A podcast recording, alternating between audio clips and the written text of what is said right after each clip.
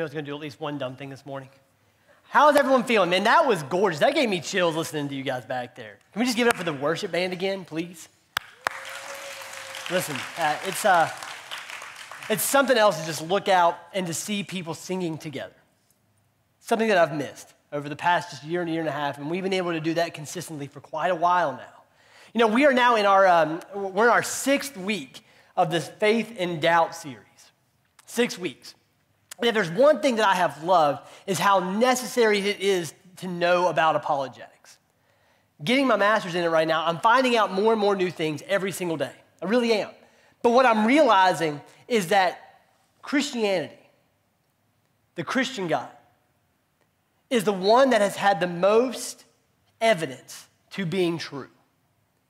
We can't say without, with 100% certainty that the Christian God is there, but all of the evidence stacks that it is. All of it. And no other religion can say that. No other religion can say that they serve a God who is risen. No other religion can say that they serve a, a, a God who came back from the dead because there's a tomb for all of theirs. Can we pray? Father, thank you for this morning. For putting somebody imperfect like me and even all the people on the band on staff at the church, God, you continuously put people like us, like people out here, in charge of your word. And God, that's crazy. That's crazy to me.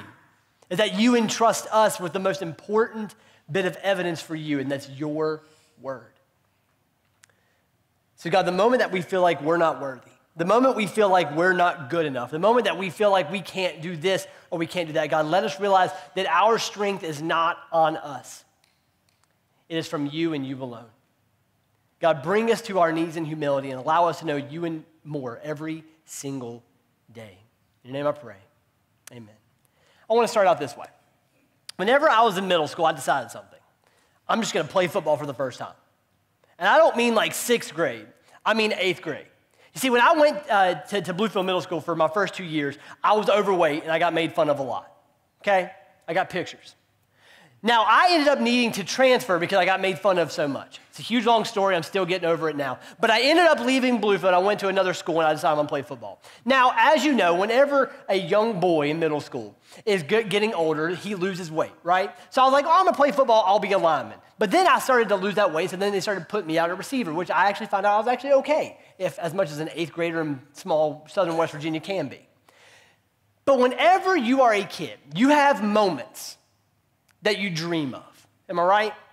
Typically, if you play sports, it's shooting the game winning shot, it's catching the game winning uh, touchdown, it's kicking the game winning field goal, maybe it's uh, hitting the last shot, I don't know. But for me, I got to live my dream in eighth grade. It was the last game of the season, and I was playing wide receiver. We were down by five points, and we had one more play to run. And we were pretty far back from the end zone, so we had one play call, and it was called throw it up. Toss it up as high as you can. And what was even funnier was I was the only one who was playing receiver. So I was it. If I catch it, we win. If I don't, we lose. So I line up. Again, my dream is coming true. I've been waiting for this moment my whole life. This is what's going to dictate the rest of my life forever. Is this single moment. So I line up and I'm at Princeton um, High School Stadium. It's at Hunnicutt. I get out there and the defense knows exactly what's going to happen. Why? We have one play, score. And what makes it even funnier is I was the only one who was going to be running a route because our line couldn't block. So I was it. So it was like one on five. I was not looking good in this scenario. But I take off running. My best friend Josh at the time, he was like the massive guy at school. So he, he wasn't even our quarterback. He was the running back, but he's the only one who could throw the ball because you know how real eighth grade football is. So he was the only one who could throw the ball really, really far. So I take off running, I look back, and I realize something. I'm by myself. So I take off, and then I see the other people being like, oh no, he's by himself. So I run back, the other guys start backing up, and I remember jumping the highest, like in my, in my little brain, my middle school brain, I thought I jumped as high as Iron Man could fly.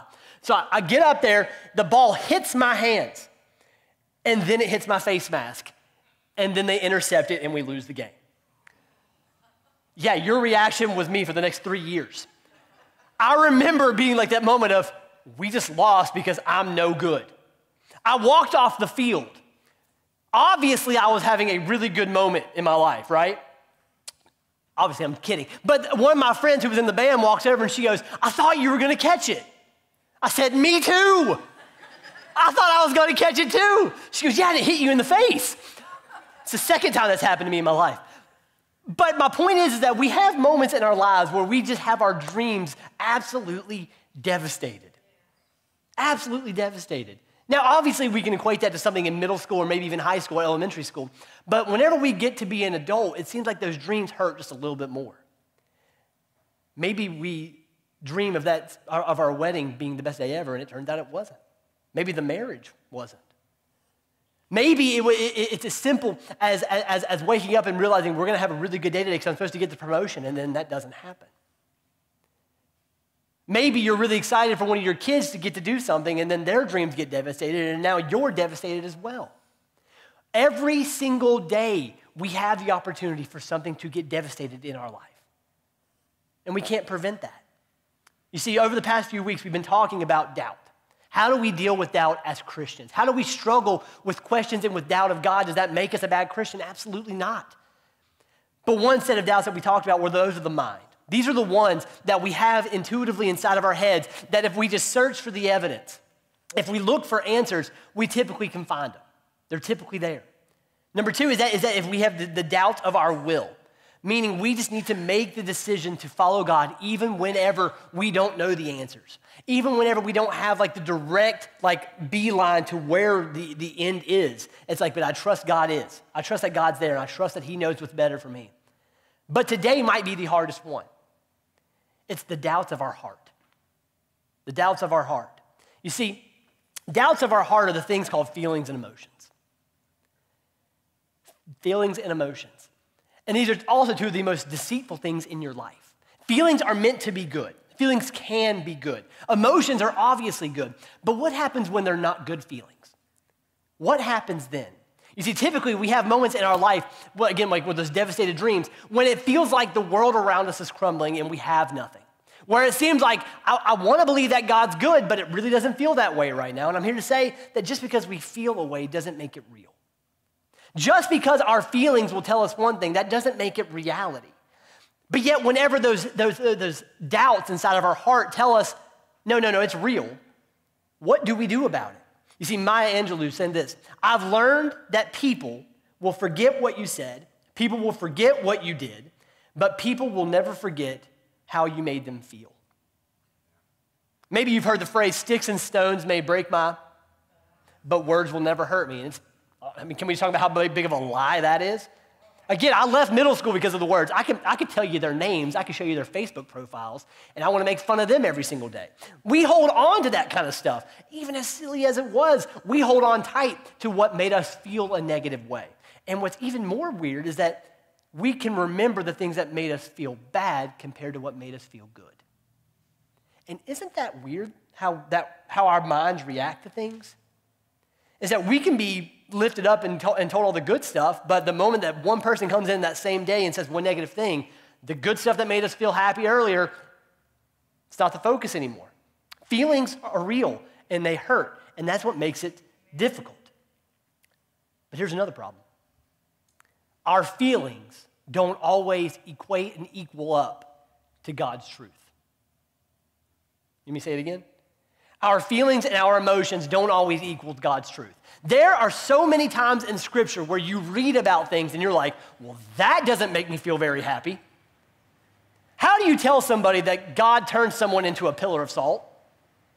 How do you talk to people and say, well, yeah, well, he, uh, he may have possessed some pigs and they may have jumped off a huge uh, cliff and died? Where's the theological goodness in that? Unbelievable, there is some. But my point is, that there's going to be things in Scripture that make you uncomfortable, that don't make you feel good, that make you almost sad and be like, well, where is this goodness of God? For instance, the problem of evil. There is thousands, there are thousands upon thousands upon thousands of articles and books and, and, and different philosophies and critiques over the problem of evil. And it's the idea, why does evil, why is evil in the world? Who created it? Why is it here? Why do we need it? What's it for? And I'm here to tell you, number one, and first and foremost, no answer is going to fully satisfy you. Because the reality is, is evil exists. But that doesn't mean that God doesn't have his hand in it and to control it and to make it good. And that's weird and that makes me uncomfortable to say, but that's the reality.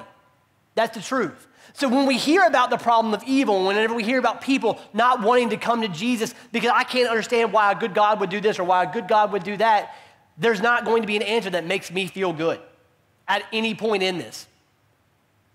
But does that mean that God's not good? Absolutely not. That means he's great. It means he's in charge. And even whenever I don't understand, no matter what my feelings and emotions tell me, God is good. Even when I don't get it. So feelings will lie to you, emotions will lie to you. So, how do we deal with that in Scripture? Well, as Christians, we're meant to preach the truth, to talk to people about what Scripture says.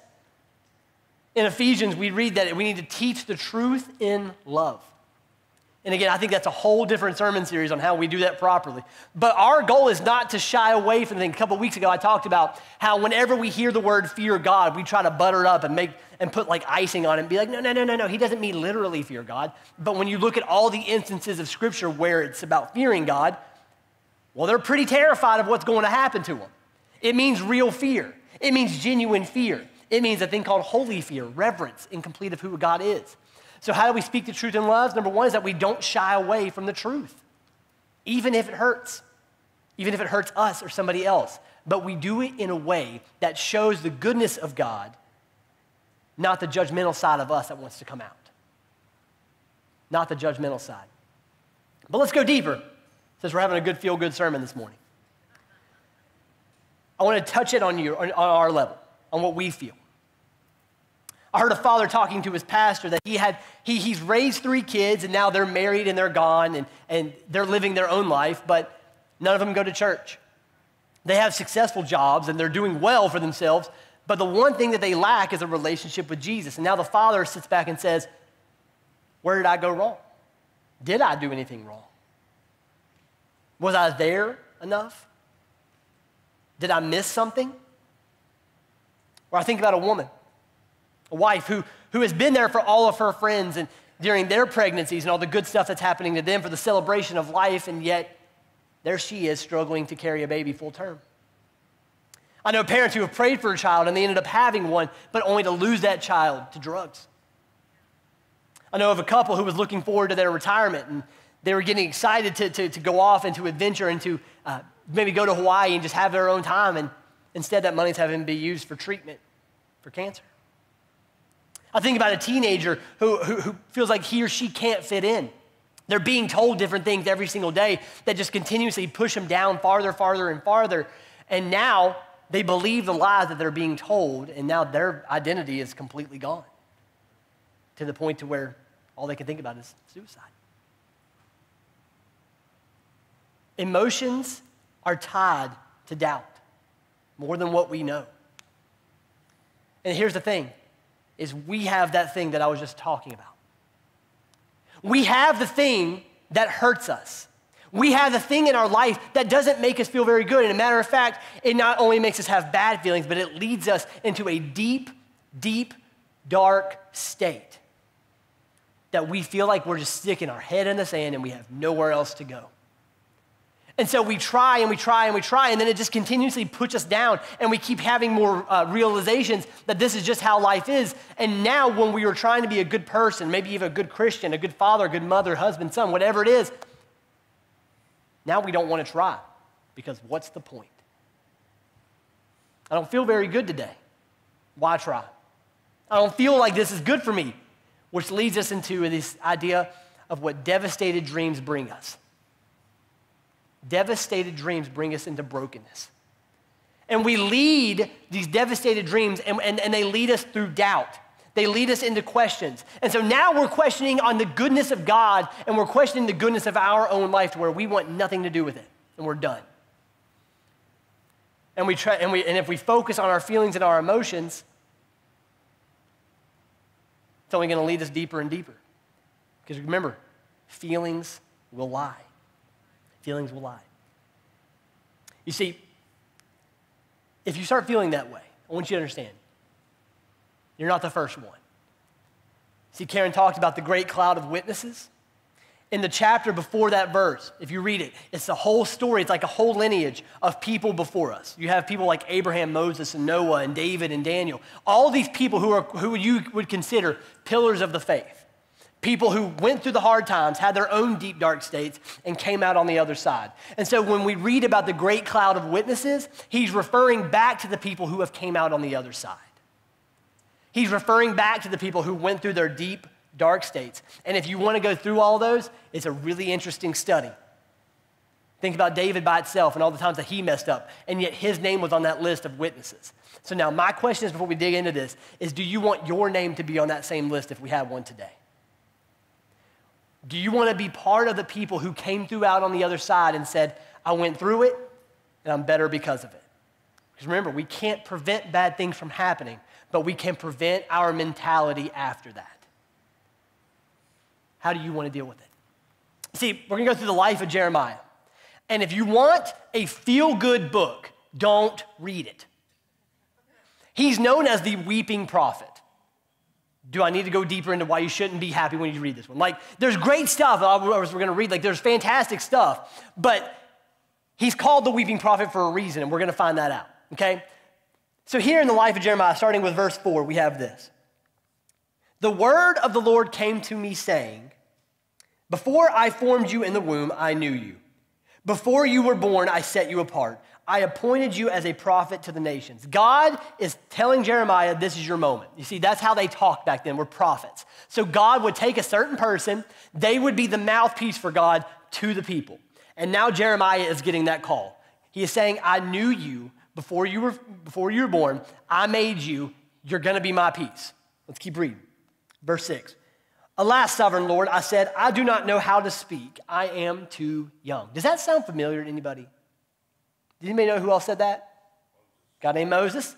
Isn't it weird how God uses the people who feel like they're not good enough to do his biggest work? Just a quick youth ministry input right there. Let's pay attention to the little stuff. Verse 7 But the Lord said to me, Do not say, I am too young. You must go to everyone I send to you, or send you to, and say whatever I command you. Do not be afraid of them, for I am with you and will rescue you, declares the Lord. And then the Lord reached out his hand and touched my mouth and said to me, I have put my words in your mouth. See, today I appoint you over nations and kingdoms to uproot and tear down, to destroy and overthrow, to build and to plant. He is basically saying, if I could summarize, you are going to do whatever I tell you to do. Good or bad, build up, tear down. Your job is to say exactly what I say to you. Now, initially, you can imagine Jeremiah's like, well, let's do it. That sounds great. Until you hear the message he has to tell the people. See, that brings us to the very first part is the burden of an unpopular message. The burden of an unpopular message. You see, Jeremiah was chosen by God to talk for him. But if you read it, whenever we get ready to read this here in chapter 19, you see that the message he's getting ready to bring is not the best. Can you show up that picture for me? Does anybody know what this picture's from for me? Can anybody tell me what shows that from? The office. And the idea on the office here is that they are at a dump looking for something. And if you can look, the whole, it's, it's a huge garbage field. Now, in Jeremiah, and you just leave this up for me, in Jeremiah, he is called to go to this place called Ben Hinnom, which is the town dump, which is the trash place. It's also, if you, if you read the book of Isaiah, the same place is called the Pyre of Fire, which, if that's a band name, I call dibs. But the, he's called to take the elders of the church, the leaders of the church that he's going to talk to, and they have to go to this place right here. And they have to go to Ben Hinnom, and they have to basically lay down the judgment. So much so that the people were also known to offer sacrifices at the same place. Jewish legend also says that this was the mouth of hell. You want to keep going? Have you ever heard of the word Gehenna? Gehenna is the word that Jesus used, and he's referring to Ben Hinnom. And that, that's in, uh, in Mark, here in uh, verse 9, or chapter 9, verses 40 through, 4, through 48, where it says, Where the worms that eat them do not die, and the fire is not quenched. That's talking about Hinnom. The fires are always burning because that's how they got rid of the trash. So, whenever Jesus would use the word Gehenna, he says that it is better for you to take out your eye or to cut off an appendage than it is to have to live in a place like that, referring to hell. Super duper exciting for Jeremiah to take a group of leaders up to and say, Hey, I'm going to lay down the judgment for you, right? So, you know he was excited at this point. I'm kidding. But he was obviously probably a little bit nervous here. But he has one job say exactly what God wants you to. So, uh, uh can you imagine like how awkward it is for like the walk up? Like, hey, man, we're going to go on a trip. I got a word from God. And they're like, okay, well, let's go. Where are we going? Don't worry about it. I'll show you in a second. So then they're walking up there. But then we read this in Jeremiah chapter 19, verses 10 through 11. And this is like the call. Like, this is the moment that, that Jeremiah is saying exactly what God wanted him to say. Then break the jar, meaning a little clay jar, while those who go with you are watching. And say to them, This is what the Lord Almighty says I will smash this nation and the city, just as this potter's jar is smashed and cannot be repaired. They will bury the dead in Topheth until there is no more room. Want more? Let's read verse 15. This is what the Lord Almighty, the God of Israel, says Listen, I am going to bring on this city and all the villages around it disaster that I pronounced against them because they were stiff necked and would not listen to my words. What about a good news story today? Jeremiah basically brings these people up to the mouth of hell and says, God's going to destroy you. And I'm sure they took it really well. I'm sure they were excited to hear that. But Jeremiah was burdened with this unpopular message. And unfortunately, we kind of have a similar thing today. I mean, I, I, don't, I don't think I need to tell you, but if you turn on any kind of social media or news, the world seems to be crumbling. But if I can offer a little bit of encouragement there too, that's how it's supposed to happen.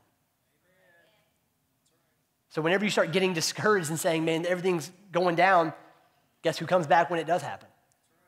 So whenever you start seeing this, burden of an unpopular message, I want you to understand that there, we, we, we call the scripture good news. Say good news.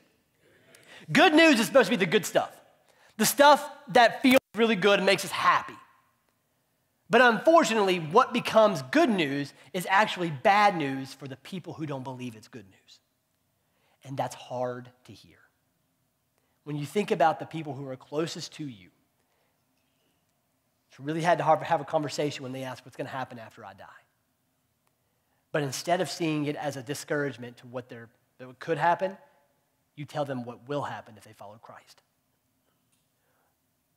But in a world right now, where the good news doesn't seem very good to people, we have an unpopular message that's not being heard.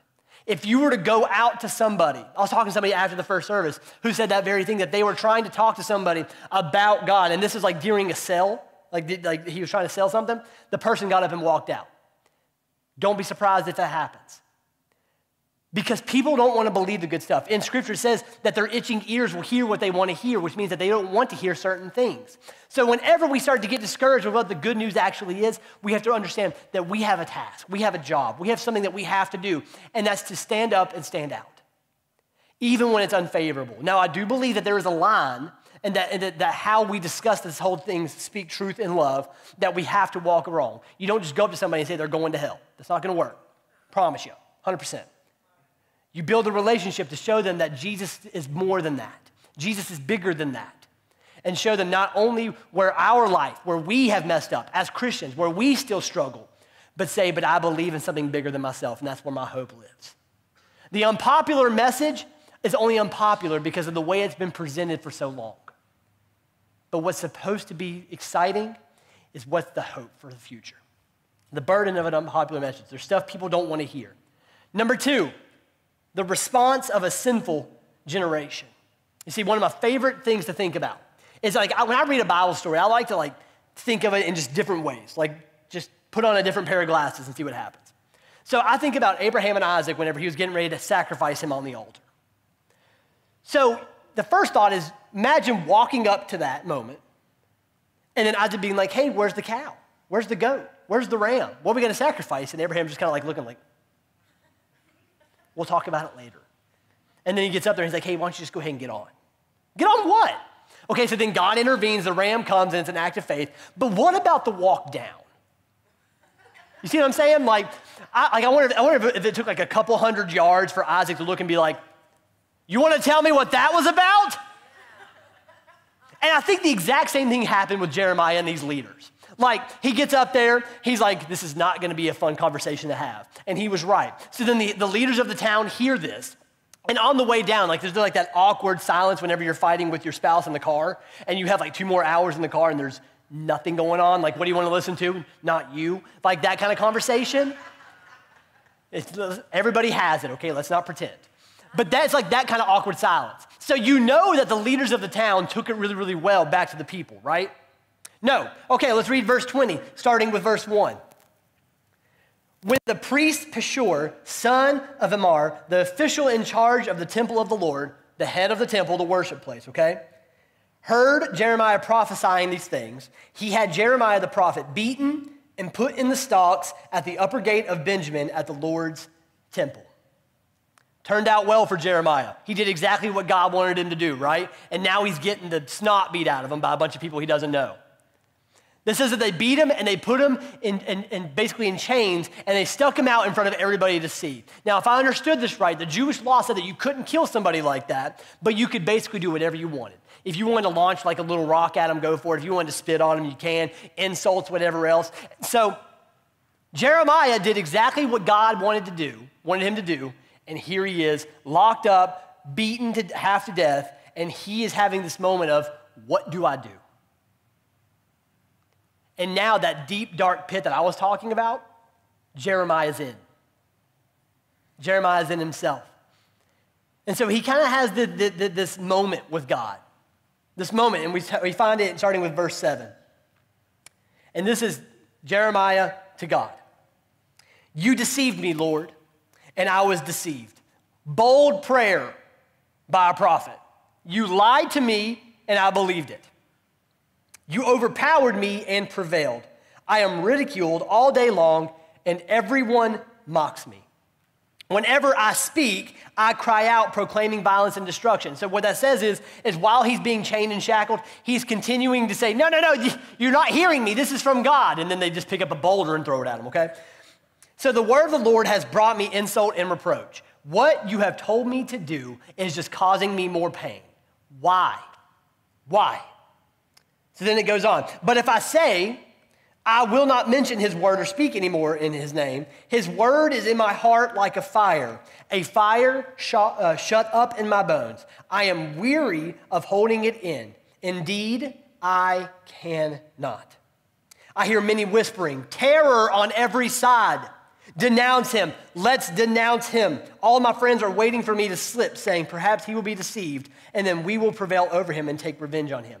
He is basically saying, I don't want to say what you want me to say anymore, and I'm trying not to, but it's a fire burning inside of me that I can't get out until I say what you want me to say. And he's saying that his friends are waiting for the moment that he denounces God and then they can all denounce God together. And Jeremiah continues to stay strong, even though he says, You lied to me and I believed you. You deceived me, and I was deceived. But yet, I don't want to say it, but I can't stop saying because the Word of God can always prevail in your life. The Word of God. And we try over and over again. And yet, Jeremiah refuses. He stood up and he stood out. He knew that there was more to the story, even though he didn't want to anymore. But let's see another thing of Jeremiah's response. Cursed be the day that I was born. Again, wait for this one. Happy. May the day my mother bore me not be blessed. Cursed be the man who brought my father the news, who made him very glad, saying, A child is born to you, a son.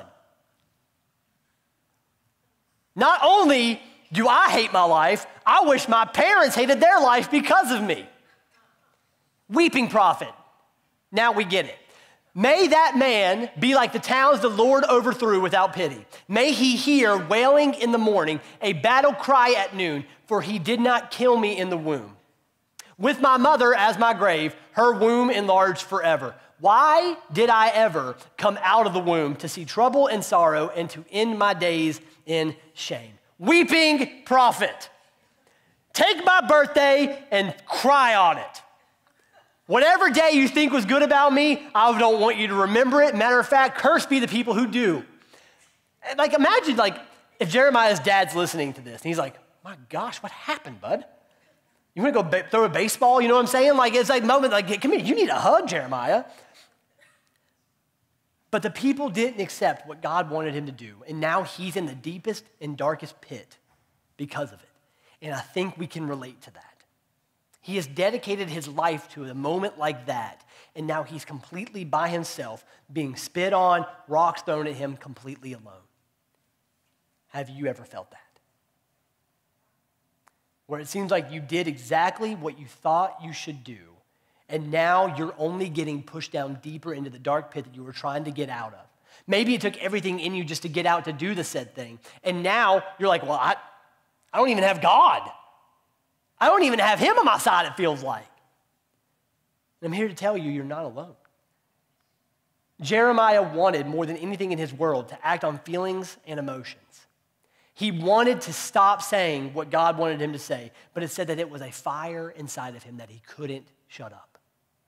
And it kept coming out more and more every single day. But I skipped over a couple verses. Let's go back to those. And this is the in between of him saying, You deceived me and I lied, and cursed be the day that I was ever existing, okay? But the Lord is with me like a mighty warrior. So my persecutors will stumble and not prevail. They will fail and be thoroughly disgraced. Their dishonor will never be forgotten. Lord Almighty, you examine the righteous and probe the heart and mind. Let me see your vengeance on them, for to you I have committed my cause. Verse 13 Sing to the Lord, give praise to the Lord. He rescues the life of the needy from the wicked, I mean, from the hands of the wicked. So, you know what that tells me? You can struggle and have doubts and be in the deepest and darkest pit of your life and still believe that God is there, even if you don't feel it. You can be the most broken you have ever felt in your life. Maybe you are figuratively getting spit on, rocks thrown at you, completely alone, chained up, and still say things that you don't necessarily believe about God. Because He's good even when we don't feel it. He's there even when we don't see it. And Jeremiah, in the middle of his anguish and depression and complete existence, he is saying, Cursed be the day I was existing. You lied to me. But in between it, the Lord is there. Blessed be God. Praise be to God. And that's crazy to think about. But when you act on feelings that are negative, you can tell yourself all the negative things and you'll believe them. Which leads us to our last one the turmoil of a believer's heart. As much as the deep, dark pit of depression, of devastated dreams from your devastated dreams can lead you to, they're not meant to just break you up of everything. They're meant to bring you to your knees. You see, the turmoil from devastated dreams can lead you into doubt. You can't stop that. You can't. Doubt will happen. But it should also drive us to your knees. Doubt, as we have talked about, will exist. One of my favorite stories in the New Testament where a father is completely distraught. We don't know if he's a believer. I mean, he obviously knows who Jesus is because he goes up to Jesus and he's saying, Heal my child, heal my child. And Jesus says, you, You're here. And he says, I believe, help my unbelief. It's kind of an oxymoron, right? I believe, help my unbelief. I'm struggling to believe what it is that I know I need to believe, but I have no other options. I have nothing else left. And God will always show up. Maybe not in the way you think, maybe not in the timing that you want, maybe not even in the way you want. But He shows up. And your heart can lead you to God, it can also lead you astray. Don't filter your, your thoughts and your mind through feelings. Filter them through Scripture, through God's Word, through what He says. The band's going to come up, and I just want to close with this, with this uh, verse that we've already read, but I want to end it with it. It's in Psalms 34, verses 17 through 18. It says this The righteous cry out, and the Lord hears them.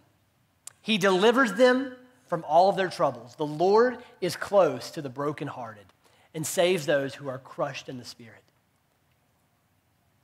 Whenever you're at your weakest, God's just getting started in your life because you have pushed aside your pride, you have pushed aside your arrogance, we have pushed aside our, our nest, who we are.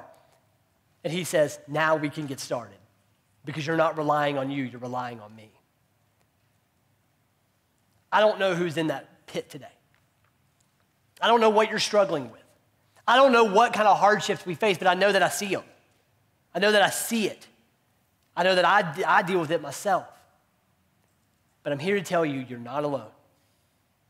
You can't stop your dreams from becoming devastated. You can't stop your doubts from coming into your mind. But what you can control is how you view them. And if you tell yourself that this is the end all be all, that you just got hit in the face with a football kind of situation, your life will be acting at half percent. Because God wants to show you that He is good even when He doesn't, even when it doesn't feel like He is. He's there when it seems like you're alone.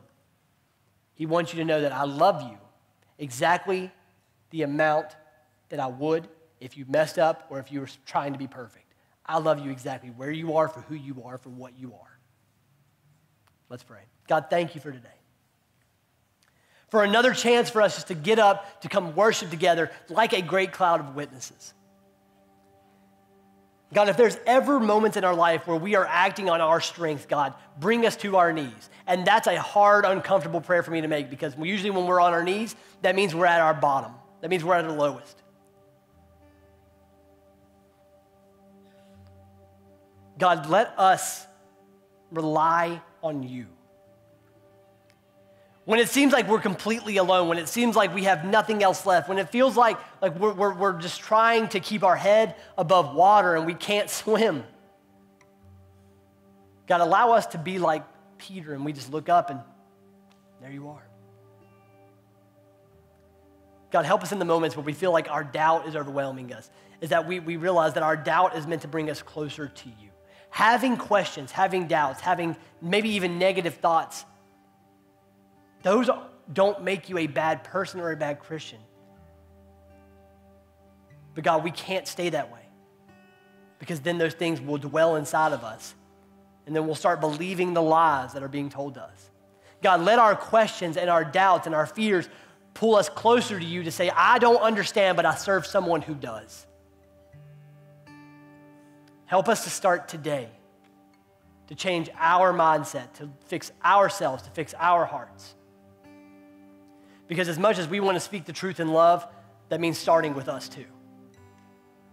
That means taking the plank out of our own eye before we could look at somebody else and say that they have a speck. Father, thank you for a church that allows us to speak the truth, to speak the truth in love the best that we can. And God, help us in those moments that we feel like we fail. In your name I pray. Amen.